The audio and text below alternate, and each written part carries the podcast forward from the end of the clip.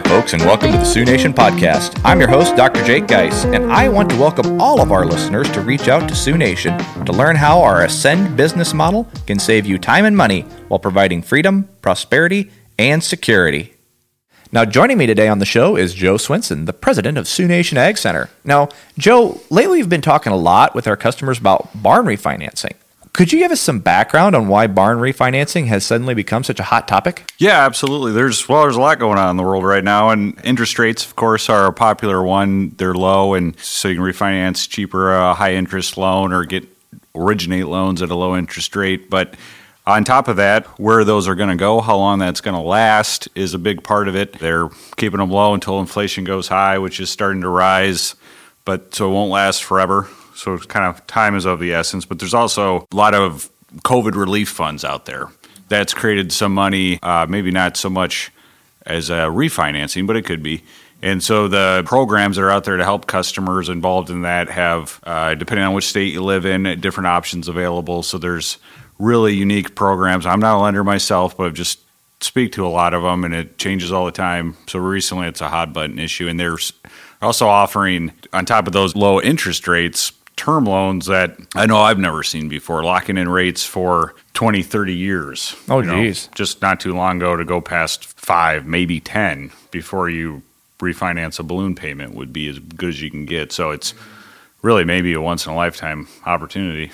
No, absolutely. That is that has always been the standard. Has been the five year balloon, and that that changes the ball game if you can lock it in for that long. So uh, refinancing right. is one of those words I think that kind of gets utilized a lot, but maybe that we don't necessarily know why we would want to do that. What would be some of the reasons why a person would want to refinance? Total savings on your interest. If you can lower your rate, you might be a few years into a loan, so you've paid that. Uh, depending on where you're at, of course, if it even makes any sense. But they're so low right now that there's even an argument borrowing as much as you can. And that's why the rates are low, is they're trying to get people to borrow to put it in the economy.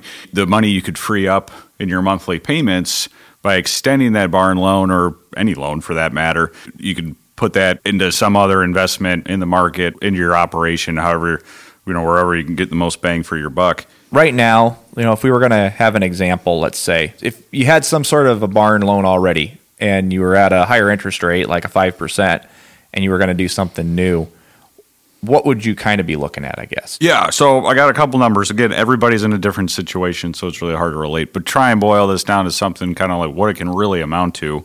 If you're a few years into a loan, say you're five years into a loan, a barn, it costs after your down payment, maybe you're going to finance six hundred seventy-five thousand dollars. Sure, that would have been at let's say five percent if it was five years ago. Now, again, these change daily. By the time you're listening to this, where interest rates will be, but 2.8% is what I heard most recent. You can lock in for 20 years. Wow. So that would be just seven, that's $70,000 in interest savings alone. Mm-hmm. But you really add up with what you free up in your cash flow and where you can put that in the market. If you were to do it over the same period of time, in this particular example, you could be talking $400,000 on just a reasonable market return. So you got to keep both in mind the lower payment and the interest savings. And so, in this example, that's just one barn. You could do other barns, uh, operating lines. You're almost buying another half of a barn just with the fact that you're saving the interest payment and then reinvesting it in however you're going to reinvest it. Yeah, effectively, you know, I could buy another barn. Sure enough. Now, is this something though that we are obviously talking mostly about barns? But is this something that is just specific to barns? No, that was one hot button topic for the SBA programs, but uh, it could be any kind of lender arrangement, whether your entire operation, any asset loan, especially the longer term loans, though, that's where you're going to get your longer time frame and sure, like benefit. Land type stuff, real estate yeah. type stuff, yep. anything that you're going to have that interest payment for a long period of time. Right. I suppose, too, with the way that input prices are right now, any place that you can save money so that you can pay for those higher inputs would probably be a good idea. Yeah, corn as we speak, you know, is very high. The, well, the if you're going to build a new barn, that's going to cost you a lot more than it yeah. did a year ago.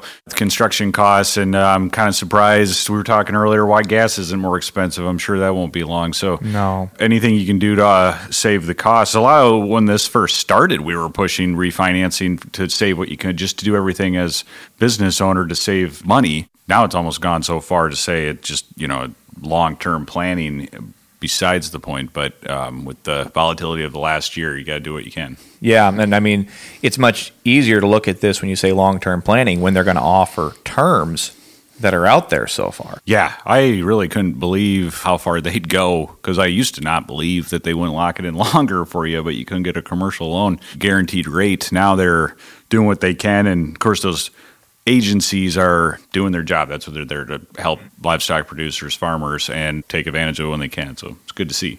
If you want to get started in this process, what's that going to take? Could you just maybe explain to me what this looks like and all the steps that are involved? depending on your situation, you might already have a lender you work with, an accountant that can lead you in the right direction. Uh, we're just trying to bring awareness to our customers in the industry, but we also built a lot of in house services to help our customers. So if it sounds daunting, we get it. I was talking about interest rates with somebody at the store not long ago, and she said, you know, I keep thinking about refinancing my house and I keep rolling my eyes at the thought of having to put all that paperwork together. It sounds terrible. So we try and do that for you. We have accountant on staff that can put all your financials together.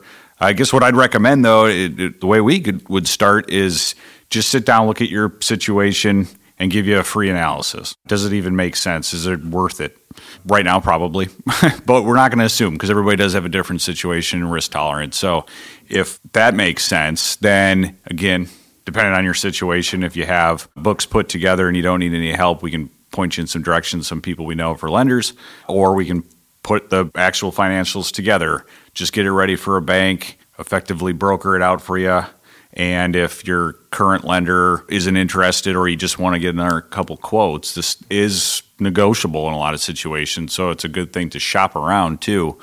And I've found and sometimes surprised, not all banks work with agencies like the SBA. Some are much more active in it and not knowledgeable. And they're also used to SBA programs from five, ten years ago, which are very, very different. So they might tell you, no, that won't work, where yesterday that might have been correct, today it's not. So we'll take you to those people and put it together and just work around everybody's individual situation. Sure. And that's something that we at Sioux Nation Ag Center can do either at our office in Sioux Falls or we can meet people at their location or whatnot as well? Yeah, we can come to you. We can do it online. We can do it right in Sioux Falls if you prefer to talk face to face and make it easier. There's always something new to uncover, so I'd suggest speaking face to face at some point, but we'll make it work. So, really, to pull all of this information back together, what are some of the main points that people need to take home? There is opportunity out there today, like maybe you'll never see again. So just give it a good look. We can help you take an analysis and put the numbers together, make it easy. As you're listening to this and the day we're talking, it's it's going to change. Just this morning, the Fed spoke about April's inflation rates, calling them transitory. Now that's going to if that's not correct and it keeps going, then this might be the one and only time we got rates this low. Otherwise, the Fed's going to react. They're going to have to increase those to curb inflation. So I just encourage you act today. Don't put this off. That can put you in a situation for set you up for years. Well, thank you very much, Joe, for bringing this very important information to all our listening audience. Thank you. Y'all take care, folks.